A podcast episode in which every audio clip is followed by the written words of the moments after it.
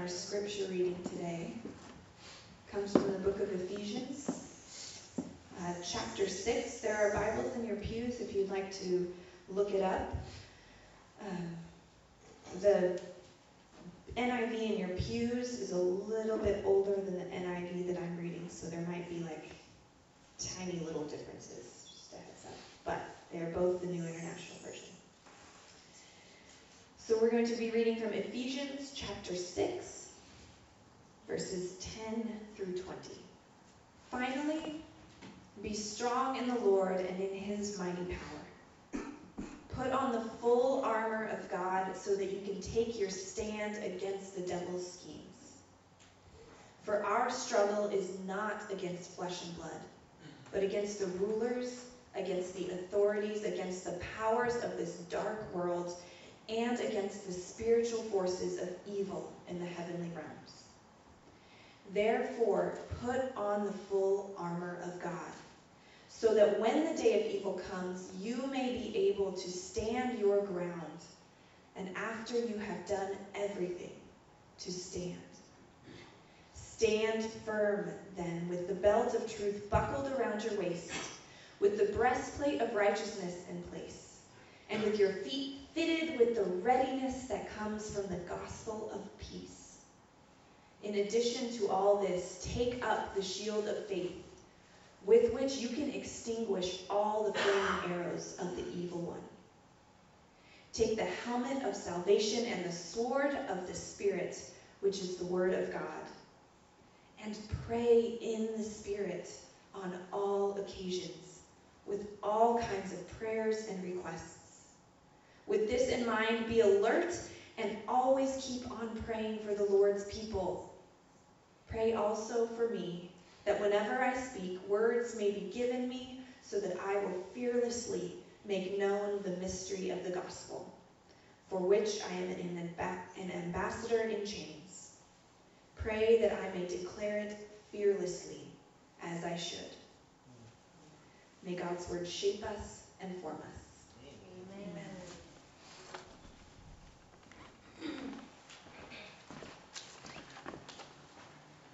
Thank you, Erica.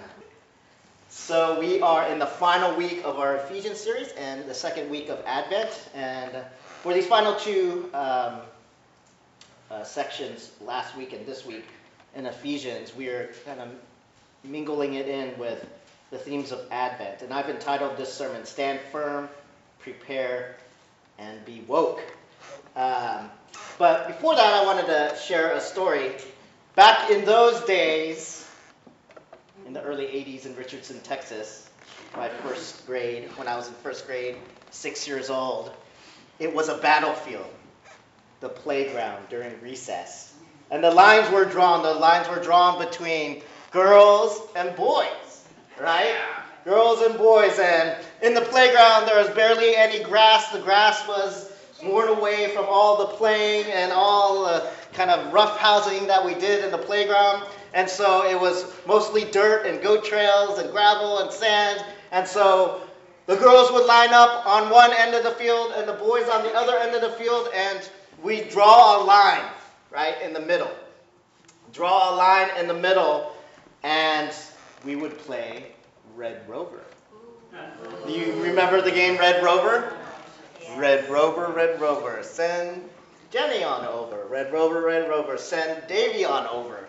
Um, the game, if you don't know about it, uh, everyone on one side, all the girls would interlock arms, and they would call somebody out from the other side. So the first boy, and you can imagine it wouldn't be the largest boy, it would probably be the lightest boy, so they can stand firm. They'd lock their arms and call that individual out. And that individual, that boy, would run as fast as he could into the line. And the object of the game was to break that line. If the boy broke that line, then he'd get to pick one person to bring back into their line, into the boys' line. But if the girls held firm, then they would eat him up and he'd be a part of their line. Got it? So eventually it mixed up, but the whole point of the game is to hold firm, hold fast, stand firm, stand your ground, not let your line break, and eat up all of the other players. And the strategy, there's a lot of strategy, right? You're like, what can we get away with while we're strong? Right? Can we call the heaviest, biggest, fastest guy? If we win, we've got him on our team. If we lose, then we, they're going to take one of our great players, right? So Red Rover, it was a battlefield. And I was new to this school. It was my first few week, my first week, and me wanting to show off and make an impression, wanted to be really good at this game, be like an MVP, be someone that the boys would be like pick first for other sports and stuff like that. Just make my mark in this school, in this new place that I found myself in. And so, uh, Red Rover, I was really excited. I was like, call me, call me. On top of that, I was probably 30 pounds in first grade. Really like skinny. I looked like Isaiah, maybe even smaller. Um, and uh, uh, and uh, uh, and so I was like, oh, they're gonna call me, but I'm gonna show them. When they call me, I'm gonna show them that I'm not light. I'm not gonna be like a rock in a slingshot and just be shot back. I'm gonna break through this line. So Red Rover, Red Rover. Um, send David on over. Sure enough, they called me, and I'm like, yes, I'm gonna show my skill, my strength. Even though I'm small, a small dog, I have a great bite. So I'm like, dun, dun, the, the theme song, The Chariots of Fire, is in, the back of my mind as I'm running. Dun, dun, dun, dun. Dun, dun, dun, dun, dun. And I go, I go up to the line, boom! And what happens? It goes, it's like a rubber band. I went! And they completely clotheslined me. And I fell flat on my back. I was so embarrassed. Um, but standing firm. That's an object lesson on standing firm and standing your ground. That a little playground game played among kids is a battlefield, right? And in that battle, what's important in that game is for the line to hold firm, right? Because if you don't hold firm, your team will be broken. But if you do hold firm, you'll, you'll win.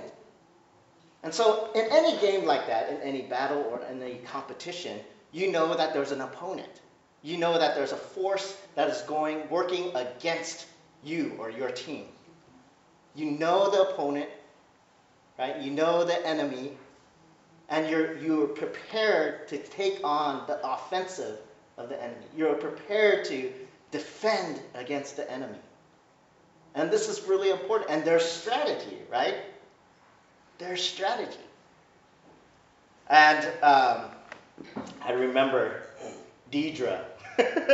Deidre was like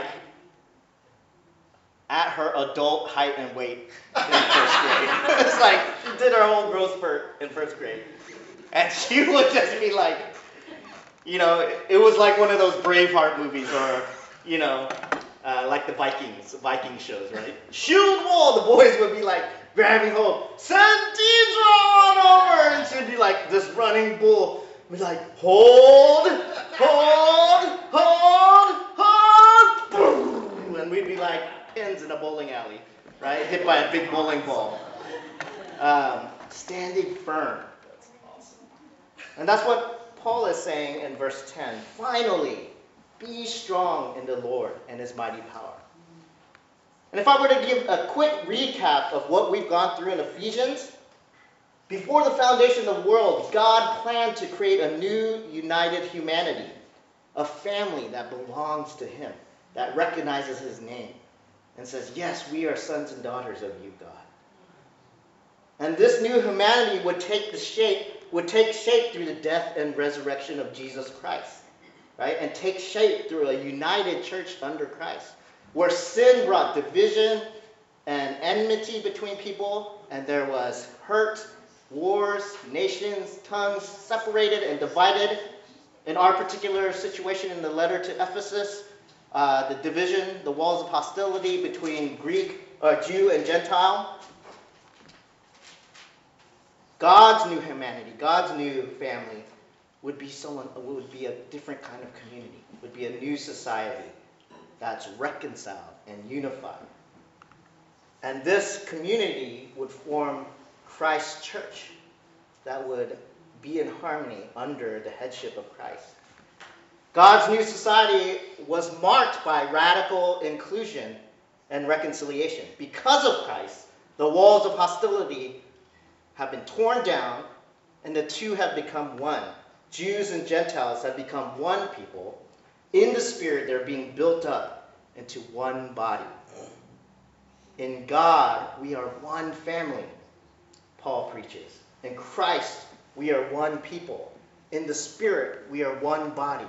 One family in God, one people in Christ, one body in the Spirit. And Paul is very Trinitarian throughout Ephesians, right? You hear the Spirit, you hear God in Christ, through Christ, through the Holy Spirit.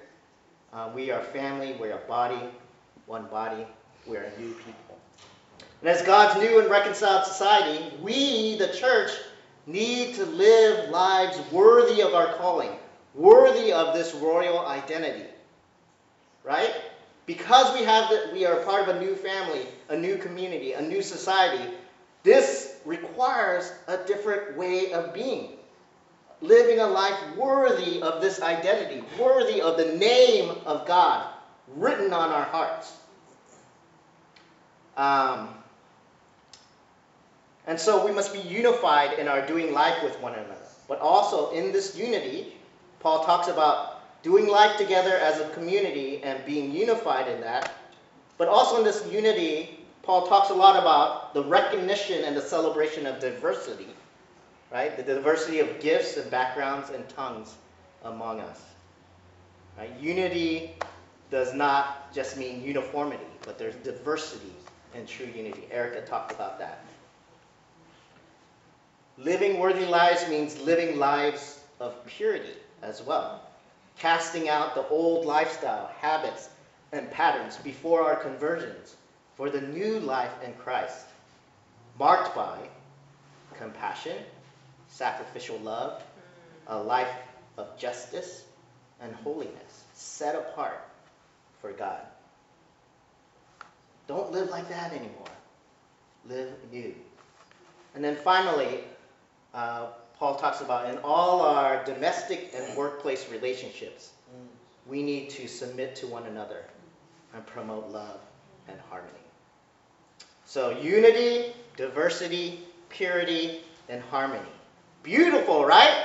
We can all go home now. It's this happy ideal, a beautiful vision. A beautiful vision. We're all in harmony. We're diverse. We're pure, we're living purely and uh, we're living in harmony, right? Unity, harmony. We can all go home.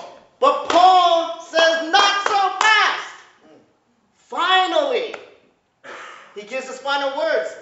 Now that I, we've talked about how things should be, right? How we ought to live, what God has done, the foundations of time, right? This is how we ought to live out our lives as the body of Christ. The reality is, you live in the world right? It ain't done yet. And the world is hard. And the world is tough. And you know what? The battle line is drawn. You're in that playground again. And there's a line in the sand. And people are saying, or Satan is saying, Red Rover, Red Rover, send David on over. And there's, he's sending missiles, right? He's sending bombardiers. He's sending archers. He's sending soldiers and knights and whatever, tanks. And they're all coming at your castle walls. All the things that God has built up, the things that we as the church have built up to live in harmony, our beautiful, idyllic world of reconciliation, right? And goodness and mercy and compassion. There are bombs coming to tear whatever God has built up, to tear that down. And uh, Paul is saying, you need to live in the reality of this, right? This is the reality. Are you with me, church? Yes.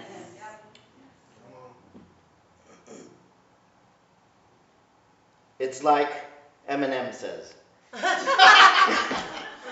whoop, there goes gravity, back to reality.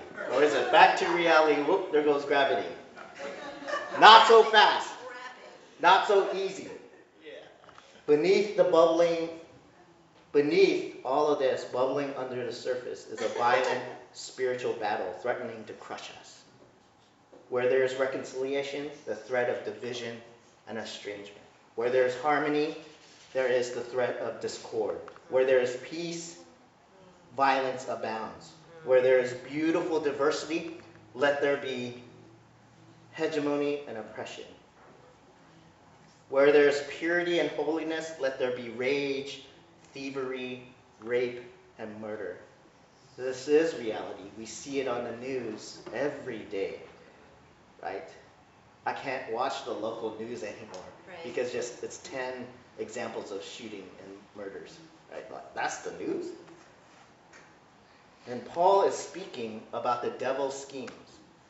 We remember he brought up the devil from 2 2 and in uh, chapter 2, verse 2, and chapter 4, verse 24. The devil and the principalities and powers, the rulers, the authorities, the dark forces, the spiritual forces of darkness under his command.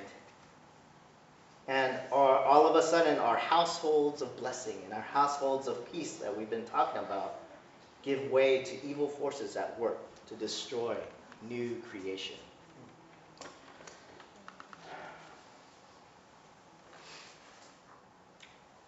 And we got to get real with the powers around us, right? We got to get real with evil.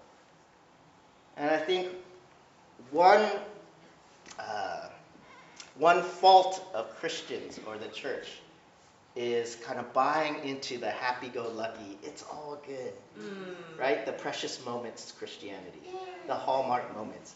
Oh, happy are we, right? Happy.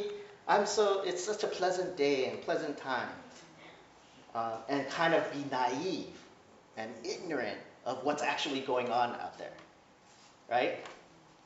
And evil and the bad, they love this this type of Christianity because it's like, oh, right? They're irrelevant. They're not gonna. We're not even gonna call them in Red Rover, Red Rover, right? Because they're just like, just let them stand at the end of the line there. They're gonna, they're the they're the weak link to be broken, right? Just oblivious oblivious to what's going on there, disconnected from the world. Just let's go into our safe haven of a church and sit in our pews and be happy and sing praise songs and be like, when I die, right? God is going to come and take me home. Um, that's one side.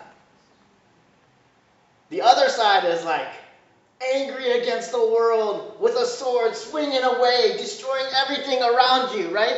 Angry Christian. This is where I, I come in, right? Most of my life is like, angry Christian, ah, oppression, that's the man, down with the patriarchy, ah, racism, boom, boom, boom, boom, gosh, I'm gonna do it on my own, I'm the bombardier, Red Rover send me over, ah, right? And it's interesting. It's really interesting. Verse 10, if you look at the first verse again, finally be strong in the Lord and his mighty power. Mm. Right? There's two things there. You need to stand firm and be strong because there is opposition.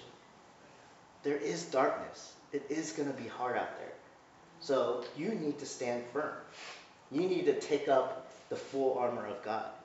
You need to stand firm. There's a kind of an active, right? It's not a passive thing. It's calling us into activeness, right? Stand firm. But the flip side of that is in the Lord and his mighty power. In your power? No. In God's power. His mighty power. Right? And um, there's kind of a um, appropriate relationship there, right?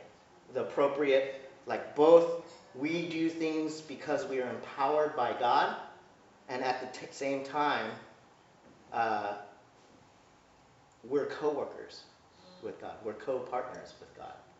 Like we we actively need to take up the full armor of God. We actively need to brace ourselves and stand firm we actively need to be self aware, not naive, but aware of our surroundings and the wiles of Satan. The, it says that stand against the devil's scheme, right?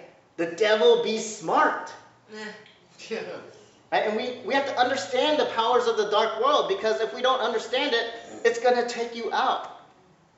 And there's three things I want to point out. The powers have great power, right?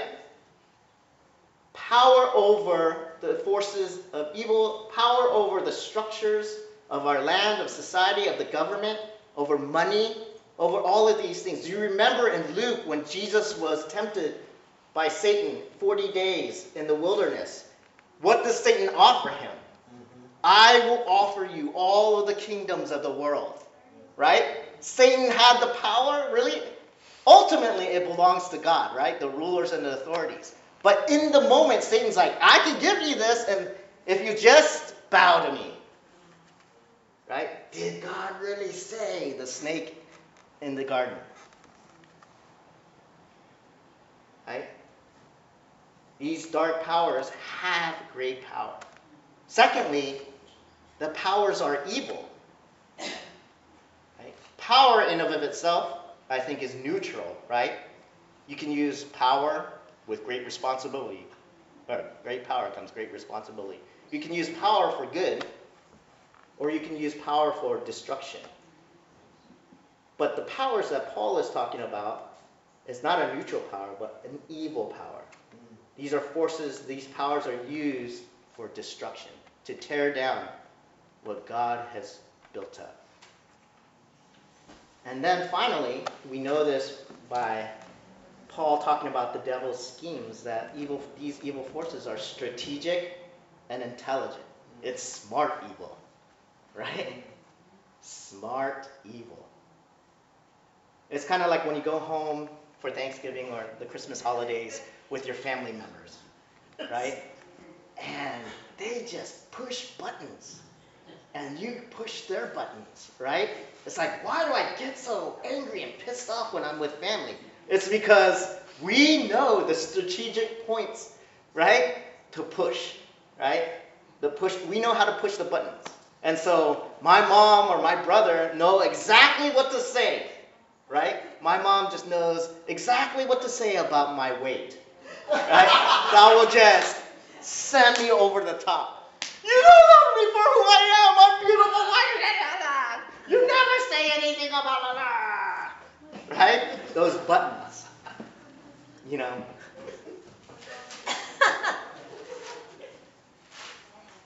And I know what to say, you know, to push the buttons of my siblings, knowing that I'm the favorite child. yes, it's great to follow the footsteps of the pastorate with us as dad to pursue God's calling, not the other things like making money or art. My dad's like, yes, good son. I wish you were first son, not second son. we know how to push those buttons. And Satan is a schemer. It's the same way, right? He knows how to push our buttons? What are our weak spots? What are the things we've struggled with in the past? What are our wounds that are still wincing? Mm-hmm. Maybe they're still bandaged up, right? They're still healing, or they're scabbed over, and Satan's like, ooh, what happens if I just tear this a little? What's going to happen? Or corporately, as a church, right? We're new, we're in a honeymoon period, right? We're a new church, a lot of new people coming in. We love each other, we like each other. But what happens over time? You know, you add a little, Satan mix in a little this, put a little power, struggle there, right? A little conflict about the carpet and what color the walls will be. right? I don't know about that. I don't know about that worship song. What about that worship song? Was that too soon? I don't know about that Paul guy leading worship. yeah, right. um, Yeah, smart evil, strategic. A question, I mean, for me, the question arises because I'm not a big, like, exorcist, demonic, let's cast out demons. I've been in prayer times where demons have been cast out. I've seen, you know, very charismatic examples of prayer.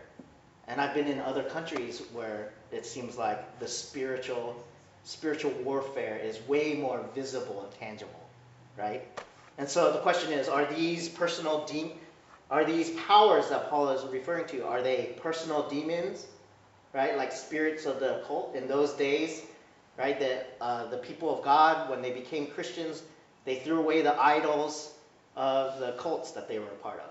They burned different idols. They burned, right? They were a part. They used to be a part of ceremonies where uh, they conjure up spirits, you know, evil spirits and spirits of the gods and whatnot. And so there was a lot of that uh, more present and more kind of readily available than maybe we, uh, you know, in the United States and Western culture are used to. Are they these types of real personal demons, spiritual spiritual powers that need to be exercised from the community, exercised from individuals?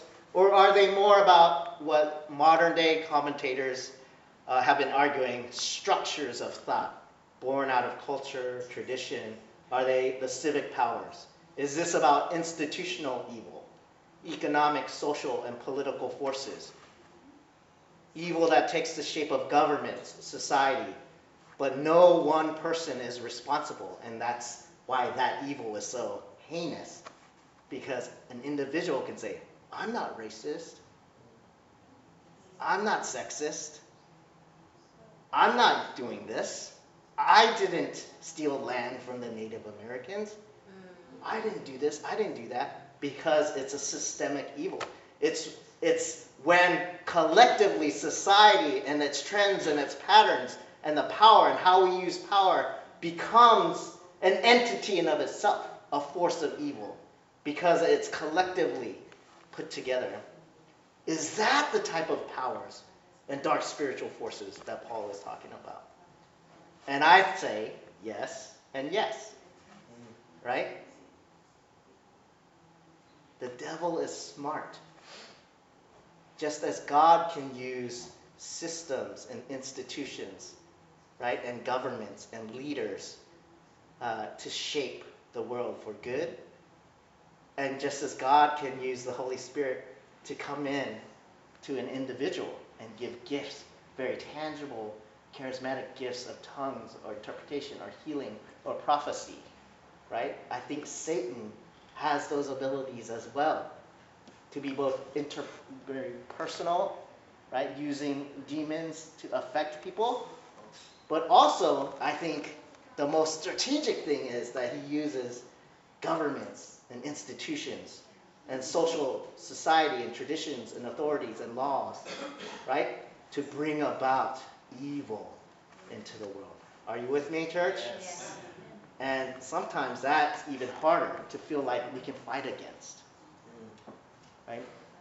There's one uh, guy who uh, named Carl Ellis, Dr. Carl Ellis, who talks about uh, kind of social righteousness.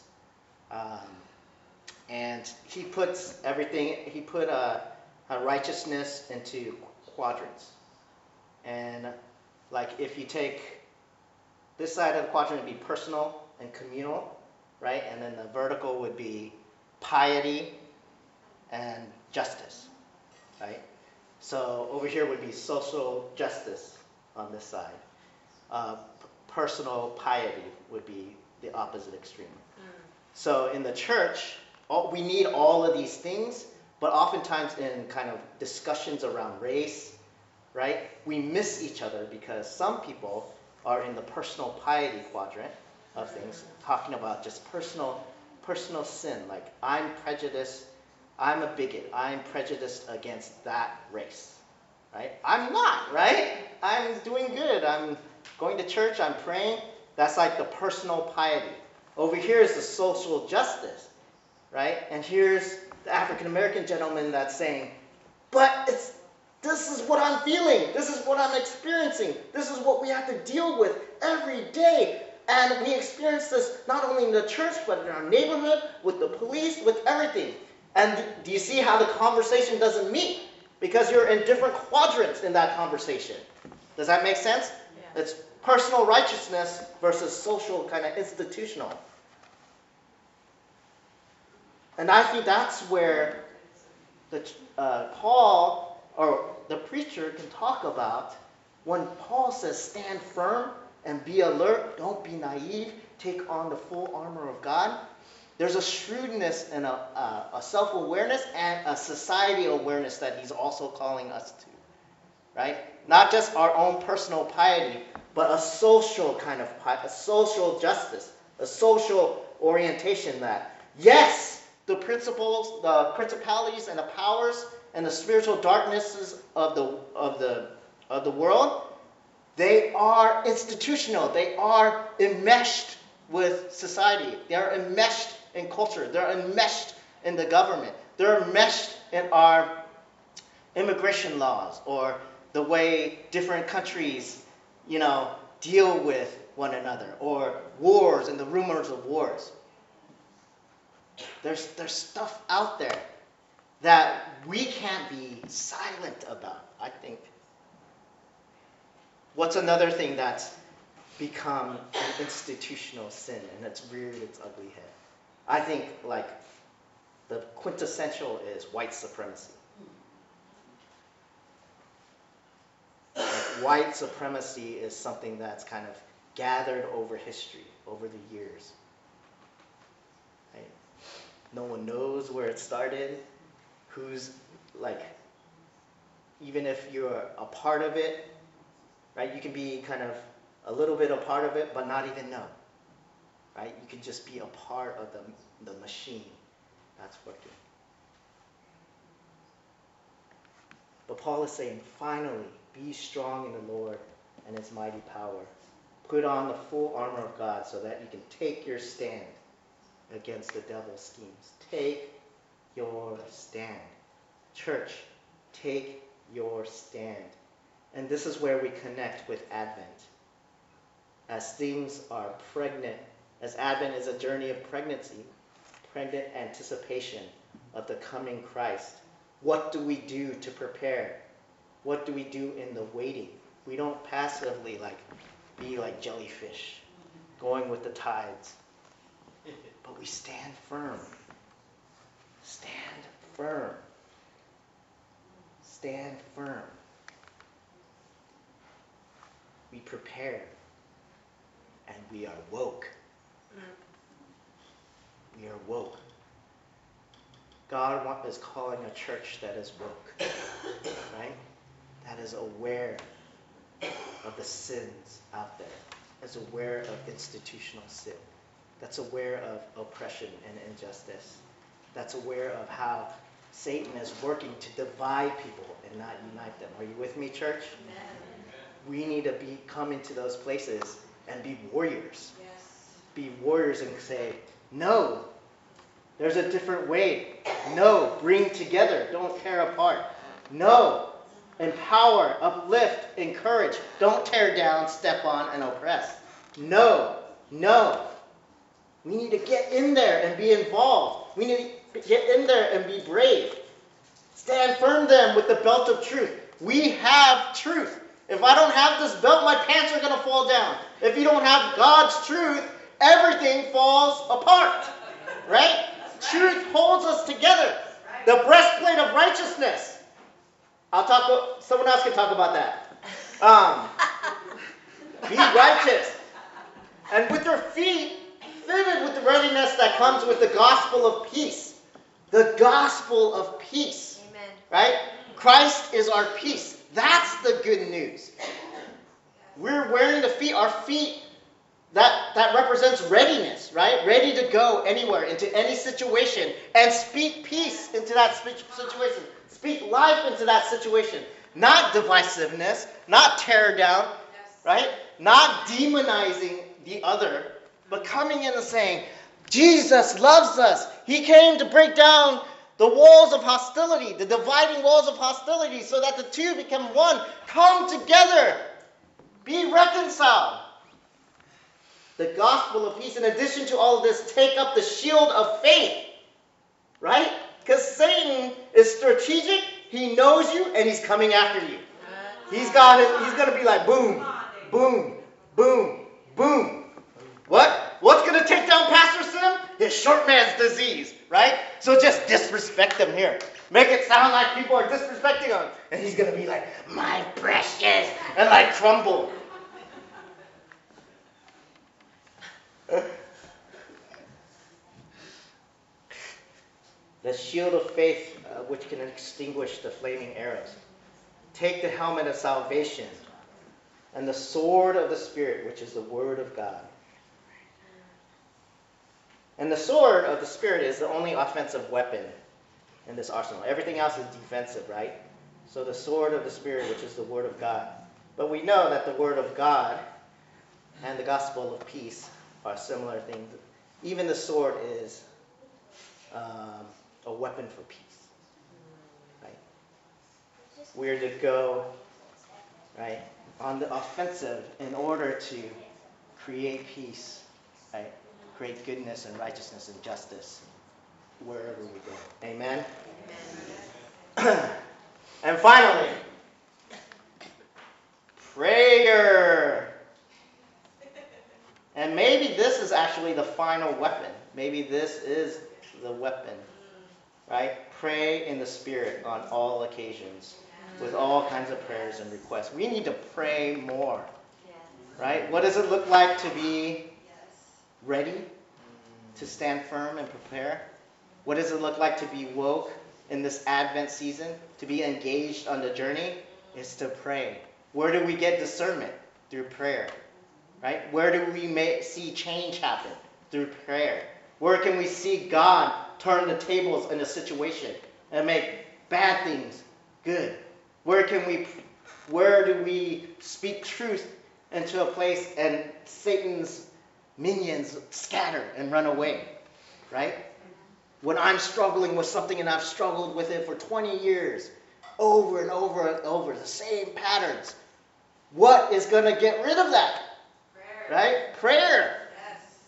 Right? Consistent, constant prayer. And not just indivi- individuals praying, but churches praying, corporately, community. And I, my hope and my prayer has been that Renew would be a movement of prayer. There would be a movement of prayer and renew. I can't do that, right? When we first started Renew, we had like Wednesday night prayer at 6 p.m. Like, I came, I came, you know, it'd be like me alone, alone, maybe one other person. And finally, I just gave up, right? Can't will it to happen. Uh, It just, a, a match just needs to be lit by the Holy Spirit. And we need to become a people of prayer, a people who are like, we want to see change in the world. We want to see renewal in our own lives and renewal in our neighborhoods and the people around us. We want to see renewal, amen? Renewal and change. I don't want to just come to church. I grew up at PK. I don't want to just come to church, right? Waiting for it to get out so I can watch football, right?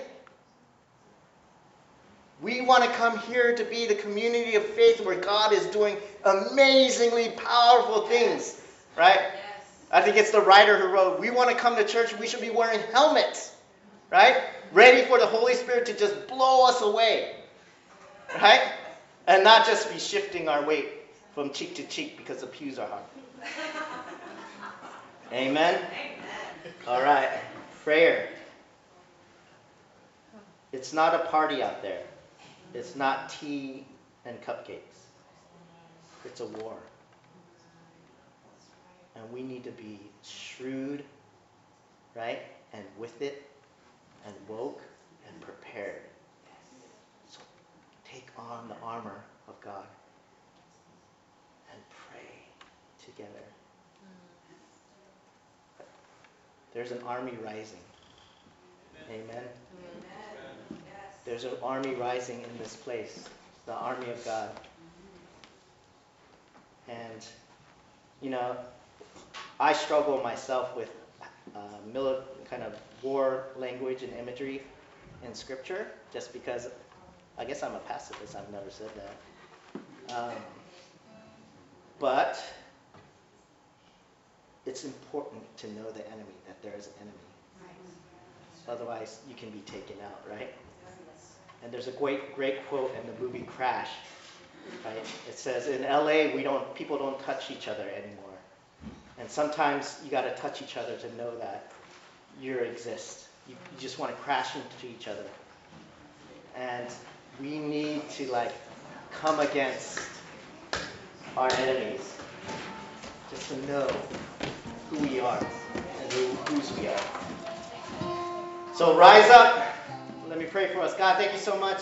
As the children come in, thank you so much for this body, for this community, uh, for everything that you've done to bring us together in this place. It's a miracle. Only you can do it. And we want to be a church that's submitted to the headship of Jesus Christ, um, to be under your banner. Um, not just to gather and sing happy songs uh, around a campfire, but to then go out and be ambassadors of your gospel, the gospel of peace, uh, to carry the, uh, the sword of the Spirit with us, not in an imperialistic takeover way, but in a way that uh, lifts up the poor, that helps the weak, that takes down uh, institutional institutions of evil for the sake of your gospel. Help us to speak truth where we're needed and bring light into situations of darkness. Give us courage prepare us, gird us up. In your name we pray, amen.